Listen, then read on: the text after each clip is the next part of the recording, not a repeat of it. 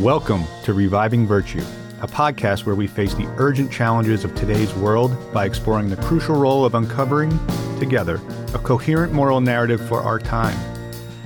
I'm your host, Jeffrey Anthony, on a quest to tackle liberalism's quandary and pave the way towards a more unified society.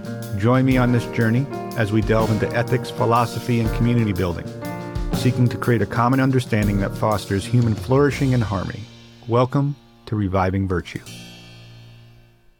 Welcome to the first podcast of Reviving Virtue. In this podcast, we will explore the challenges and potential of liberalism and democracy in forging a coherent moral narrative for our time. We'll examine the perspectives of philosophers, political theorists, poets, artists, musicians, politicians, and others on the issues liberalism faces and the possible paths towards fostering harmony and human flourishing. Now, I have looked at approaching this project from many different angles, and I decided to start off by looking at a book written in 1927 by the great American pragmatist philosopher John Dewey called The Public and Its Problems. In The Public and Its Problems, Dewey investigates the obstacles confronting modern democracies as they strive to engage their citizens and tackle intricate social matters. He probes the essence of the public, the significance of communication and cultivating democratic involvement, and the necessity of adopting deliberate, methodical, and reflective strategies for comprehending and addressing social and political challenges. Furthermore, Dewey emphasizes the vital role of critical thinking in navigating the complexities of social and political dilemmas. Throughout this initial phase of Reviving Virtue, aptly named the Dewey series, each episode will focus on one chapter of the public and its problems. We will dissect Dewey's core concept and scrutinize their applicability and consequences in today's world. Key topics of discussion will include the interplay between facts and their meanings, the significance of method in fostering understanding, and the essential role of an informed and engaged public in sustaining a thriving democracy. So let's do a, a, brief background on Dewey. Dewey was born on October 20th, 1859 in Burlington, Vermont, the son of a local grocer. He grew up in the middle class family that valued education he attended the University of Vermont, where he was introduced to philosophy and developed a keen interest in the subject. After graduating in 1879, Dewey taught high school for a few years before pursuing further studies in philosophy at Johns Hopkins University, where he got his PhD, studying under Charles Sanders Peirce, an American philosopher, a logician, who was one of the founders of American pragmatism. Dewey's career as a philosopher and educator spanned over six decades, during which he made significant contributions to the various fields, including education, psychology, and social and political philosophy. He authored more than 40 books and numerous articles, which shaped the development of American philosophy and education. So that's just a little bit about John Dewey. I say, let's get into the first chapter of The Public and Its Problems. I think we will start by just reading the opening paragraph, which takes up almost all of the first page. It's richly packed with many of the themes and ideas Dewey will expand upon in the book and will provide a good jumping off point to highlight some of these ideas up front to guide and inform the discussion as we progress through this and upcoming episodes. So, quoting John Dewey from the very beginning of, of the book, if one wishes to realize the distance which may lie between facts and the meaning of facts, let one go to the field of social discussion. Many persons seem to suppose that facts carry their meaning along with themselves on their face, accumulate enough of them, and their interpretation stares out at you. The development of physical science is thought to confirm the idea. But the power of physical facts to coerce belief does not reside in the bare phenomena. It proceeds from method, from the technique of research and calculation. No one is ever forced by just the collection of facts to accept a particular theory of their meaning, so long as one retains intact some other doctrine by which he can marshal them. Only when the facts are allowed free play for the suggestion of new points of view and any significant conversion of conviction as to meaning possible. Take away from physical science its laboratory apparatuses and its mathematical technique, and the human imagination might run wild in its theories of interpretation, even if we suppose the brute facts to remain the same. Wow, that's a lot to unpack here. And I feel like many of these themes resonate deeply with our current time. Let's start with the opening sentence. If one wishes to realize the distance which may lie between facts and the meaning of facts, let one go to the field of social discussion. John Dewey is articulating the relationship between facts and their meaning, particularly in the context of our social milieu. This may immediately conjure up memories of our recent and ongoing debates centered around the caustic phrase fake news. And what is interesting about this is that Dewey was pointing out in the very first sentence in a book written almost 100 years ago the public's unease, or you could say unwillingness, to accept a particular method of meaning making. What do I mean by this? Let's consider the next few sentences. Quoting Dewey, many persons seems to suppose that facts carry their meaning along with themselves on their face. Accumulate enough of them, and their interpretation stares out at you. The development of physical science is thought to confirm the idea, but the power of physical facts to coerce belief does not reside in the bare phenomena. It proceeds from method, from the technique of research and calculation. Here, Dewey points out that there is often a significant gap between the facts themselves and the meaning or interpretation people derive from them. Many people believe that facts are self evident and that accumulating enough of them will lead to a clear understanding. This belief is thought to be confirmed by the development of physical science. People are not compelled to accept a particular interpretation of facts as long as they have another belief system that can organize and make sense of them. Dewey suggests that when facts are allowed to freely suggest new perspectives that any significant change in understanding can occur. Now, William James, prominent American pragmatist and considered one of the three founders of the tradition, along with Dewey and Peirce, famously said, The true is the name of whatever proves itself to be good in the way of belief, and good, too, for definite assignable reasons. And Richard Rorty, in his book Philosophy in the Mirror of Nature, wrote, Truth cannot be out there, cannot exist independently of the human mind, because sentences cannot so exist or be out there. The world is out there, but descriptions of the world are not. Only descriptions of the world can be true or false. The world on its own, unaided by the describing activities of humans, cannot. Now, I'm getting ahead of myself a little bit here, but I'm doing this intentionally. I want to foreshadow some of the themes we'll be exploring through the works of James and Rorty in the future podcast, and a host of other ideas we're going to weave into this story that we're trying to build here. Exactly what is the nature of meaning making? What is truth? And what is the correspondence theory of truth? Put a pin in that for several months because it's going to take that long for us to get there. However, to bring us back to today, and on point with Dewey in his first chapter of The Public and Its Problems. Dewey argues that the power of physical facts to force a particular belief does not come from the facts themselves, but from the method and technique used in research and calculation. This idea of method and technique is crucial to understanding where so much confusion, incoherence, and misunderstanding arise in our modern predicament. Quoting Dewey again, no one is ever forced by just a collection of facts to accept a particular theory of their meaning, so long as one retains intact some other doctrine by which he can marshal them. Only when the facts are allowed free play for the suggestion of new points of view is any significant conversion of conviction as to meaning possible. Take away from physical science its laboratory apparatus and its mathematical technique, and the human imagination might run wild in its theories and interpretation, even if we suppose the brute facts to remain the same. What is Dewey saying here in this concluding part of his opening paragraph? I interpret this to mean that facts alone cannot compel someone to accept a particular interpretation or theory. People can maintain their existing beliefs as long as they have a framework that can organize and make sense of the facts and the importance of open mindedness. As Dewey implies, that only when the facts are allowed to freely suggest new perspectives can any significant change in understanding occur. This highlights the need for an open minded approach to the process of meaning making. Also critical to this is Dewey's focus on method and technique in understanding facts. Using the example of physical science, without its laboratory apparatus and mathematical techniques, human imagination might run wild, creating various interpretations even if the facts remain the same.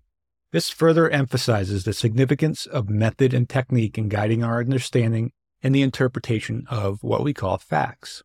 Now, when I first read this, I was struck with this question Who should be open minded, though? Is Dewey saying that people who are confronted with scientific facts from an alien method, in scare quotes, there should be open, or should the scientists with their alien methods be open to the particular contingent belief systems of people who do not necessarily acknowledge the validity of these scientific methods.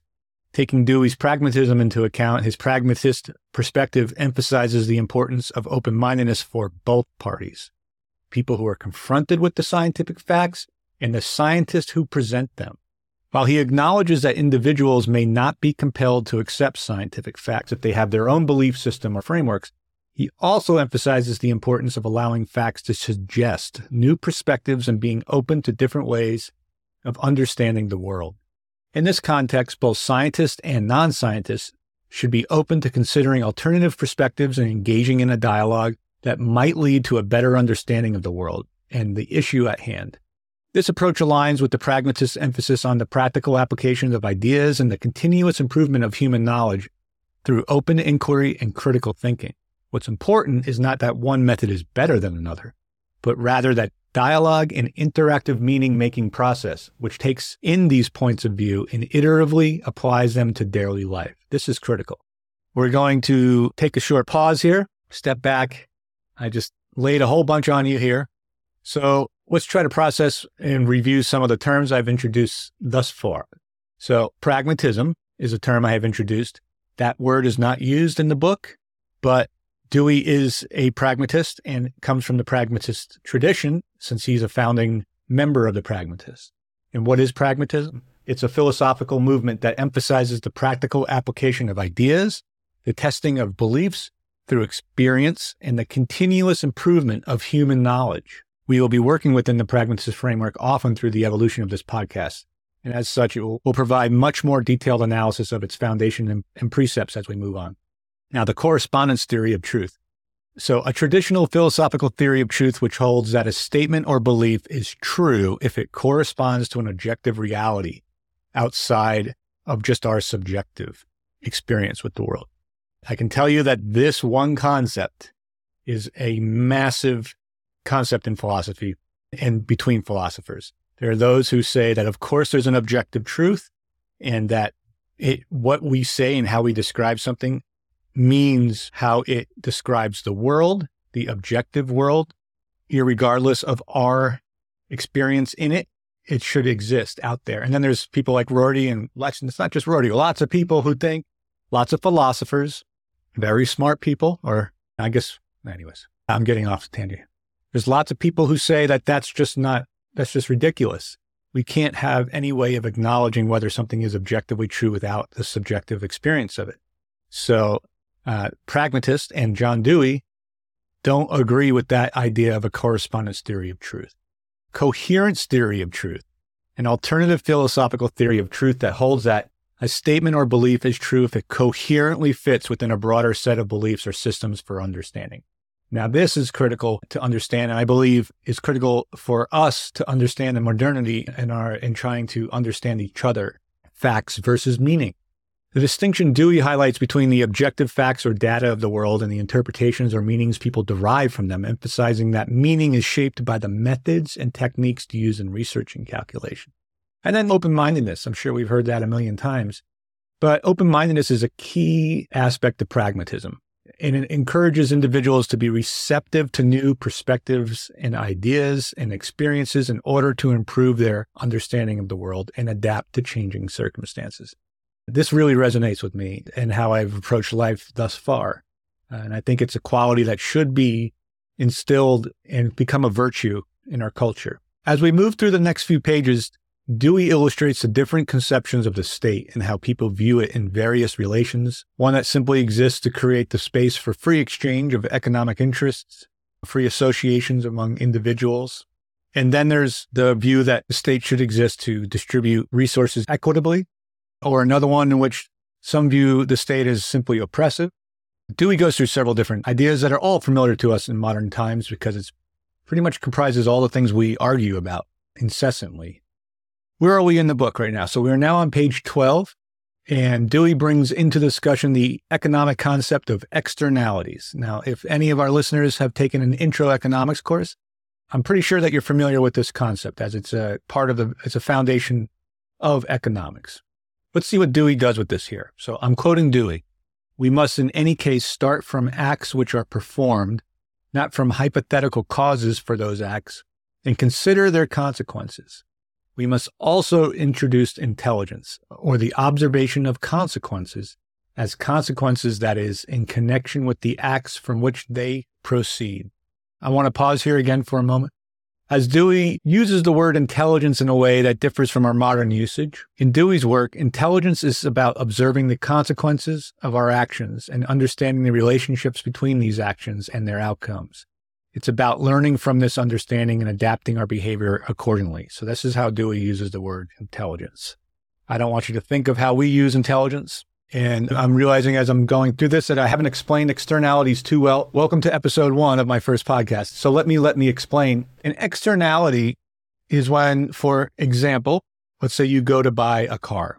So you go to the dealership and you buy a car. The way you view it, and most people view it, is that you have engaged in a private economic exchange between you and the dealership. You gave them money or you signed a promissory note and they gave you a car.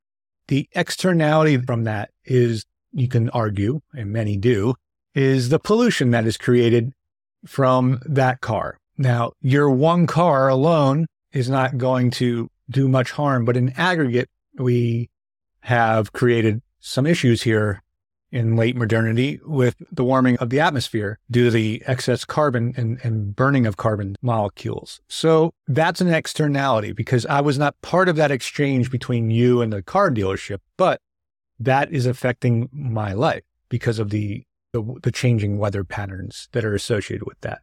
There's a million other externalities. Almost every exchange has an externality involved somewhere within the production chain or when when you actually buy it how did you come up with the with the money? That's another thing, like the financing. So, getting back on track with my script. Let's go back to the intelligence. This is what we were talking about. This unique perspective on, on intelligence is deeply rooted in Dewey's pragmatist philosophy, which emphasizes the practical application of ideas and the continuous improvement of human knowledge.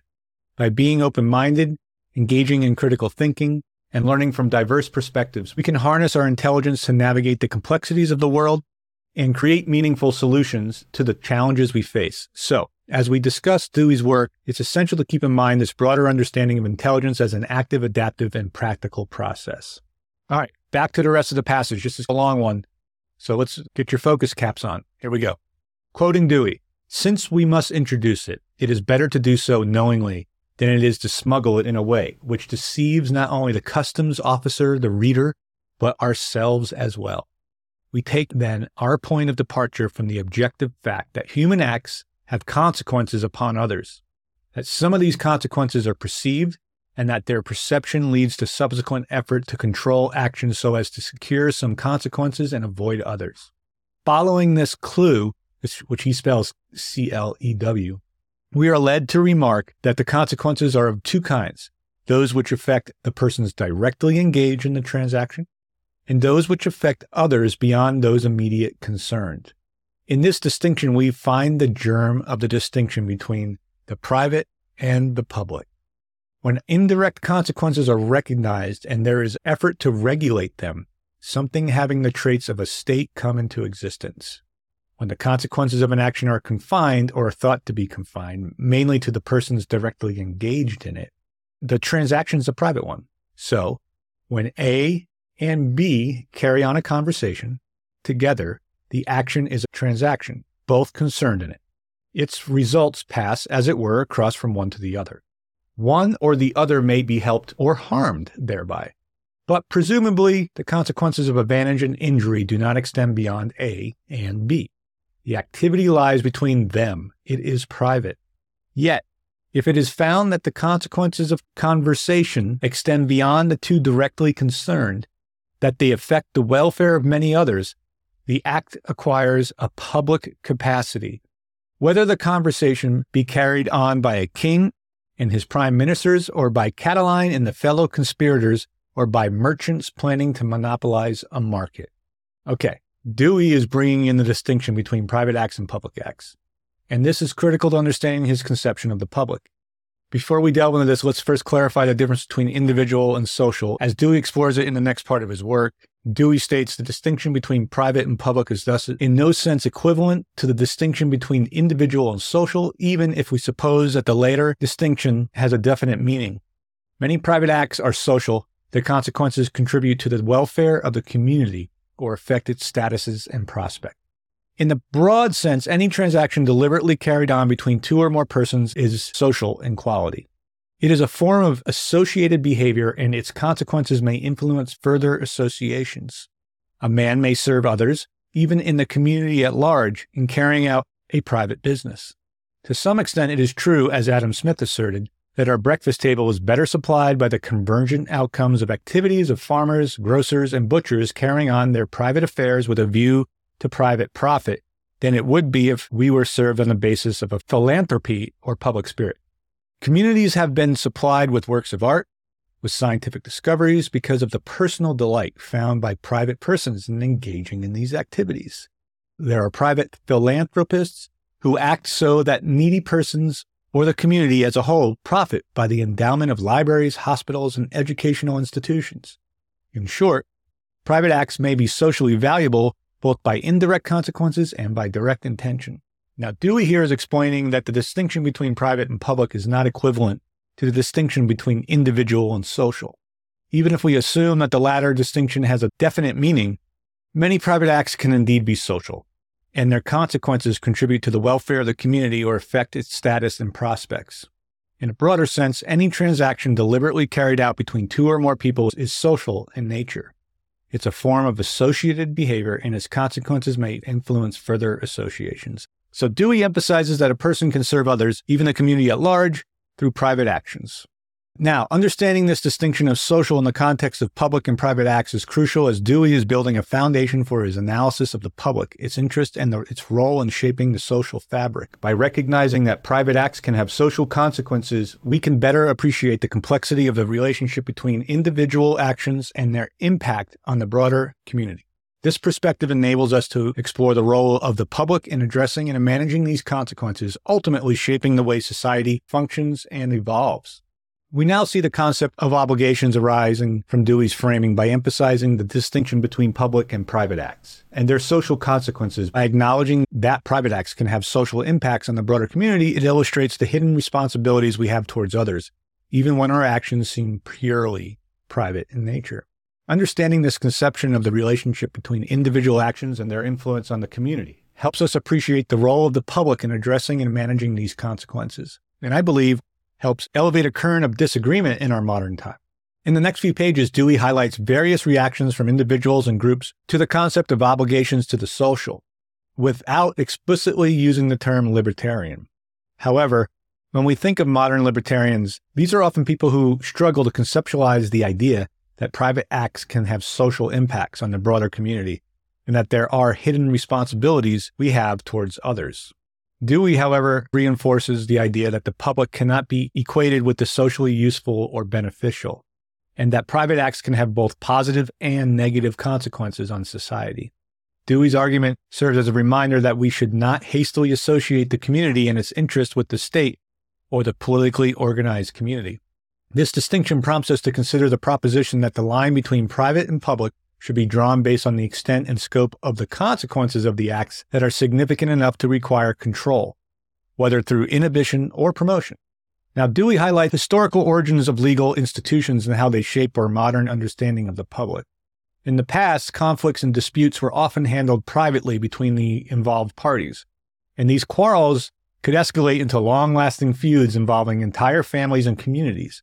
The consequences of these disputes, however, did not remain confined to the individuals directly involved. They impacted a larger group of people, eventually giving rise to the concept of the public.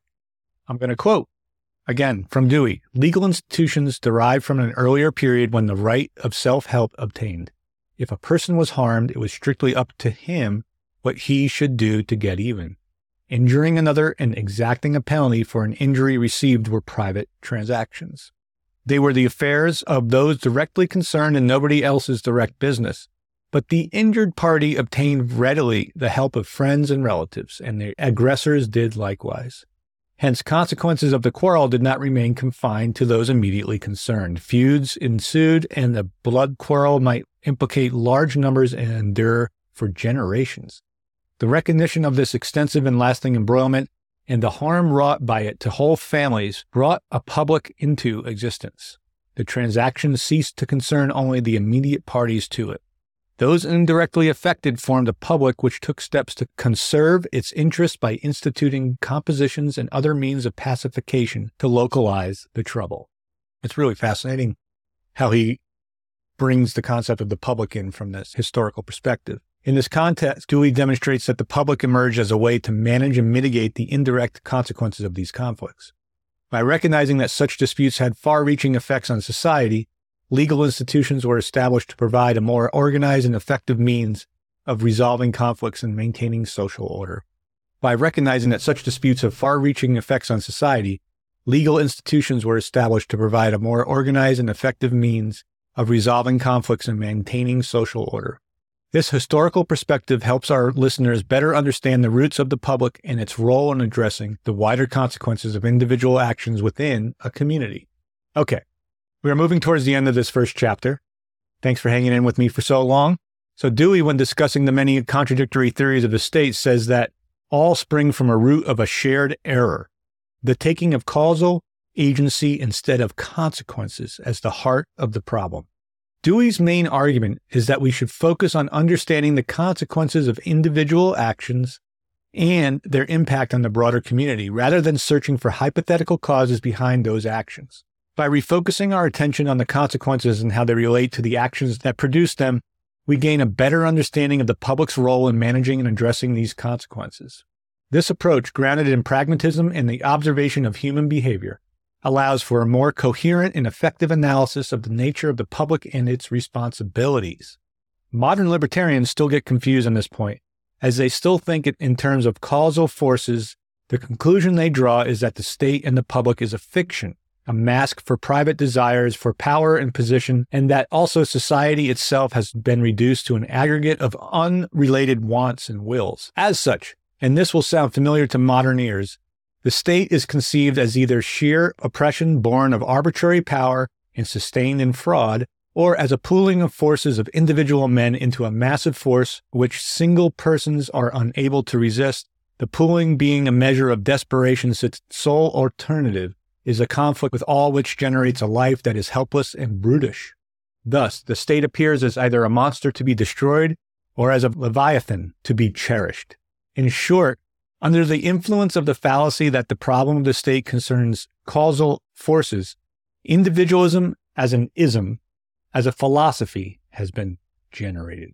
And now to quote Dewey at length here, he is savage when it comes to dismantling the modern individual, especially the conception of the self here in the United States, and also highlights the concept of consciousness being distributed outside the constituted self and inheres in objects and, and foreshadows what scientists will learn 90 years later about the interrelated consciousness of, the, of a forest. Go and Google, do trees talk to each other? To read this incredible research. Now onto the Savage Dewey quote. While the doctrine is false, it sets out from a fact. Wants, choices, and purposes have their locus in single beings. Behavior which manifests desire, intent, and resolution proceeds from them in their singularity. But only intellectual laziness leads us to conclude that since the form of thought and decision is individual, their content, their subject matter is also something purely personal. Even if consciousness were the wholly private matter that the individualistic tradition in philosophy and psychology supposes it to be, it would still be true that consciousness is of objects, not of itself, Association in the sense of connection and combination is a law of everything known to exist. Singular things act, but they act together. Nothing has been discovered which acts in entire isolation. The action of everything is along with the action of other things. The along with is of such a kind that the behavior of each is modified by its connection with others. There are trees which can grow only in a forest of many plants, can successfully germinate and develop only under conditions furnished by the presence of other plants. Reproduction of kind is dependent upon the activities of insects which bring about fertilization. The life history of an animal cell is conditioned upon connection with what other cells are doing. Electrons, atoms, and molecules exemplify the omnipresence of a conjoint behavior. This is an incredible passage. It just it's just remarkable to me reading this. And it was hundred years ago when he wrote this. I've wondered if this insight that he's brought to us just in this one paragraph, not, but it's not just this one paragraph, in, in his volumes of writing, a lot of his stuff has been lost or just, it's not so much lost. Of course, it's not lost. We have the Dewey Center and there's people talk about Dewey, but Dewey and his ideas are not part of our, of our modern lexicon. His ideas do not, are not fluent for us today. And, and part of me wonders because what he's saying here really gets at the heart of why we have so many problems here in the United States and in the globe. Because if we thought this way, the way we would be dealing with our problems in the public today would be completely different than what we're doing right now. We're almost at the end of our first episode. I want to skip ahead to a critical portion of this chapter where Dewey writes, the state is the organization of the public affected through officials for the protection of the interests shared by its members. But what the public may be, what the officials are, how adequately they perform their function, are things we have to go to history to discover. Nevertheless, our conception gives a criterion for determining how good a particular state is, namely, the degree of organization of the public which is attained and the degree in which its officers are so constituted as to perform their function of caring for public interests. But there is no a priori rule which can be laid down and by which when it is followed, a good state will be brought into existence. In no two ages or places is there the same public. Conditions makes the consequences of associated action and the knowledge of them different. In addition, the means by which a public can determine the government to serve its interests vary. Only formally can we say what the best state could be. In concrete fact, in actual and concrete organization, and structure, there is no form of state which can be said to be the best, not at least till history is ended and one can survey all its varied forms. The formation of states must be an experimental process. I'm just pausing here because this is an incredible, it's an incredible paragraph. Dewey's argument highlights the significance of contingent circumstances and the rejection of permanent atemporal universals dictating how people should behave, act, and form a community. Neglecting the local contingent needs of your community is irresponsible. Moreover, this illustrates the incoherence of attempting to rely on unchanging organizational laws, such as the U.S. Constitution, as a permanent, unalterable document that should never be reinterpreted for the current contingent circumstances that we move through today. This issue is currently relevant in America where radical conservatives insist that the Constitution, written 200 years ago, should be interpreted as it would have been by people alive at that time, and apply that understanding to our present day experiences. Dewey warns that this approach is both dangerous and incoherent. Additionally, I see modern conservatives inverting the idea of coercion and state power by insisting on specific conceptions of social arrangement that disproportionately benefits a particular subsection of our society. This inversion imposes a coercive, top down power dynamic brought on by a minority upon the majority of citizens, ensuring the perpetuation of social relations that maintain their interpretation of the good life and their societal status at the very real cost to everyone else. In my view, the central conflict of our time revolves around the inversion of this coerciveness propagated through our public institutions at the behest of a small minority asserting private claims.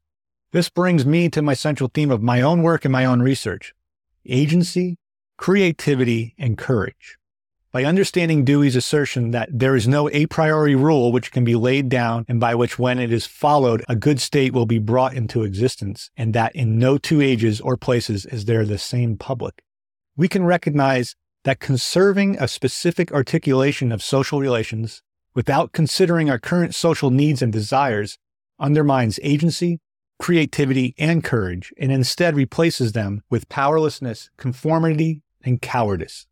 This insight has inspired me to create this podcast, exploring ideas and conceptions of liberalism, the state, community, personhood, and the constitution of the self in late modernity. I aim to understand what it means today in our time to articulate a shared conception of the good life and how we can reinstate an ethic that honors our agency, creativity, and the courage required for the daily work of reproducing our social relations that respect and value each individual while creating the conditions for everyone to flourish in our community.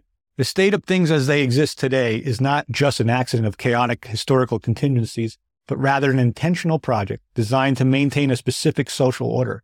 Dewey knew this, And in the closing pages of this chapter states that the process of achieving an organized state is experimental and must be continually revisited in response to changing conditions. Political philosophy and science can help guide this experimentation, enabling us to learn from our mistakes and build on our successes. Dewey asserts that the belief in political fixity or the sanctity of a particular form of state is a stumbling block for orderly and directed change. It is an invitation for revolt and revolution, and I say it's cowardly. How dare we? Dewey's vision encourages us to embrace a method that takes into account the interrelations of observable actions and their results. As we navigate the complexities of today's society, we should draw upon his insights to foster an ethic of agency, creativity, and courage. This approach calls for a continuous reassessment of our social and political structures, ensuring they remain responsive to the ever evolving needs and desires of the public. Thank you, and we will continue next Tuesday with Chapter 2 of The Public and Its Problems. My plan is to release a new episode every Tuesday. This may be a bit ambitious as a lot of work goes into each one of these episodes. At the closing of this first podcast, I would like to mention that in the show notes will be resources to the topics I discussed here. I'll have links to everything and a link to my brand new Patreon page. And there'll be a link to my Substack. And I'll also be releasing the video of these recordings on the YouTube channel. So thank you. Be well. See you next week for chapter two.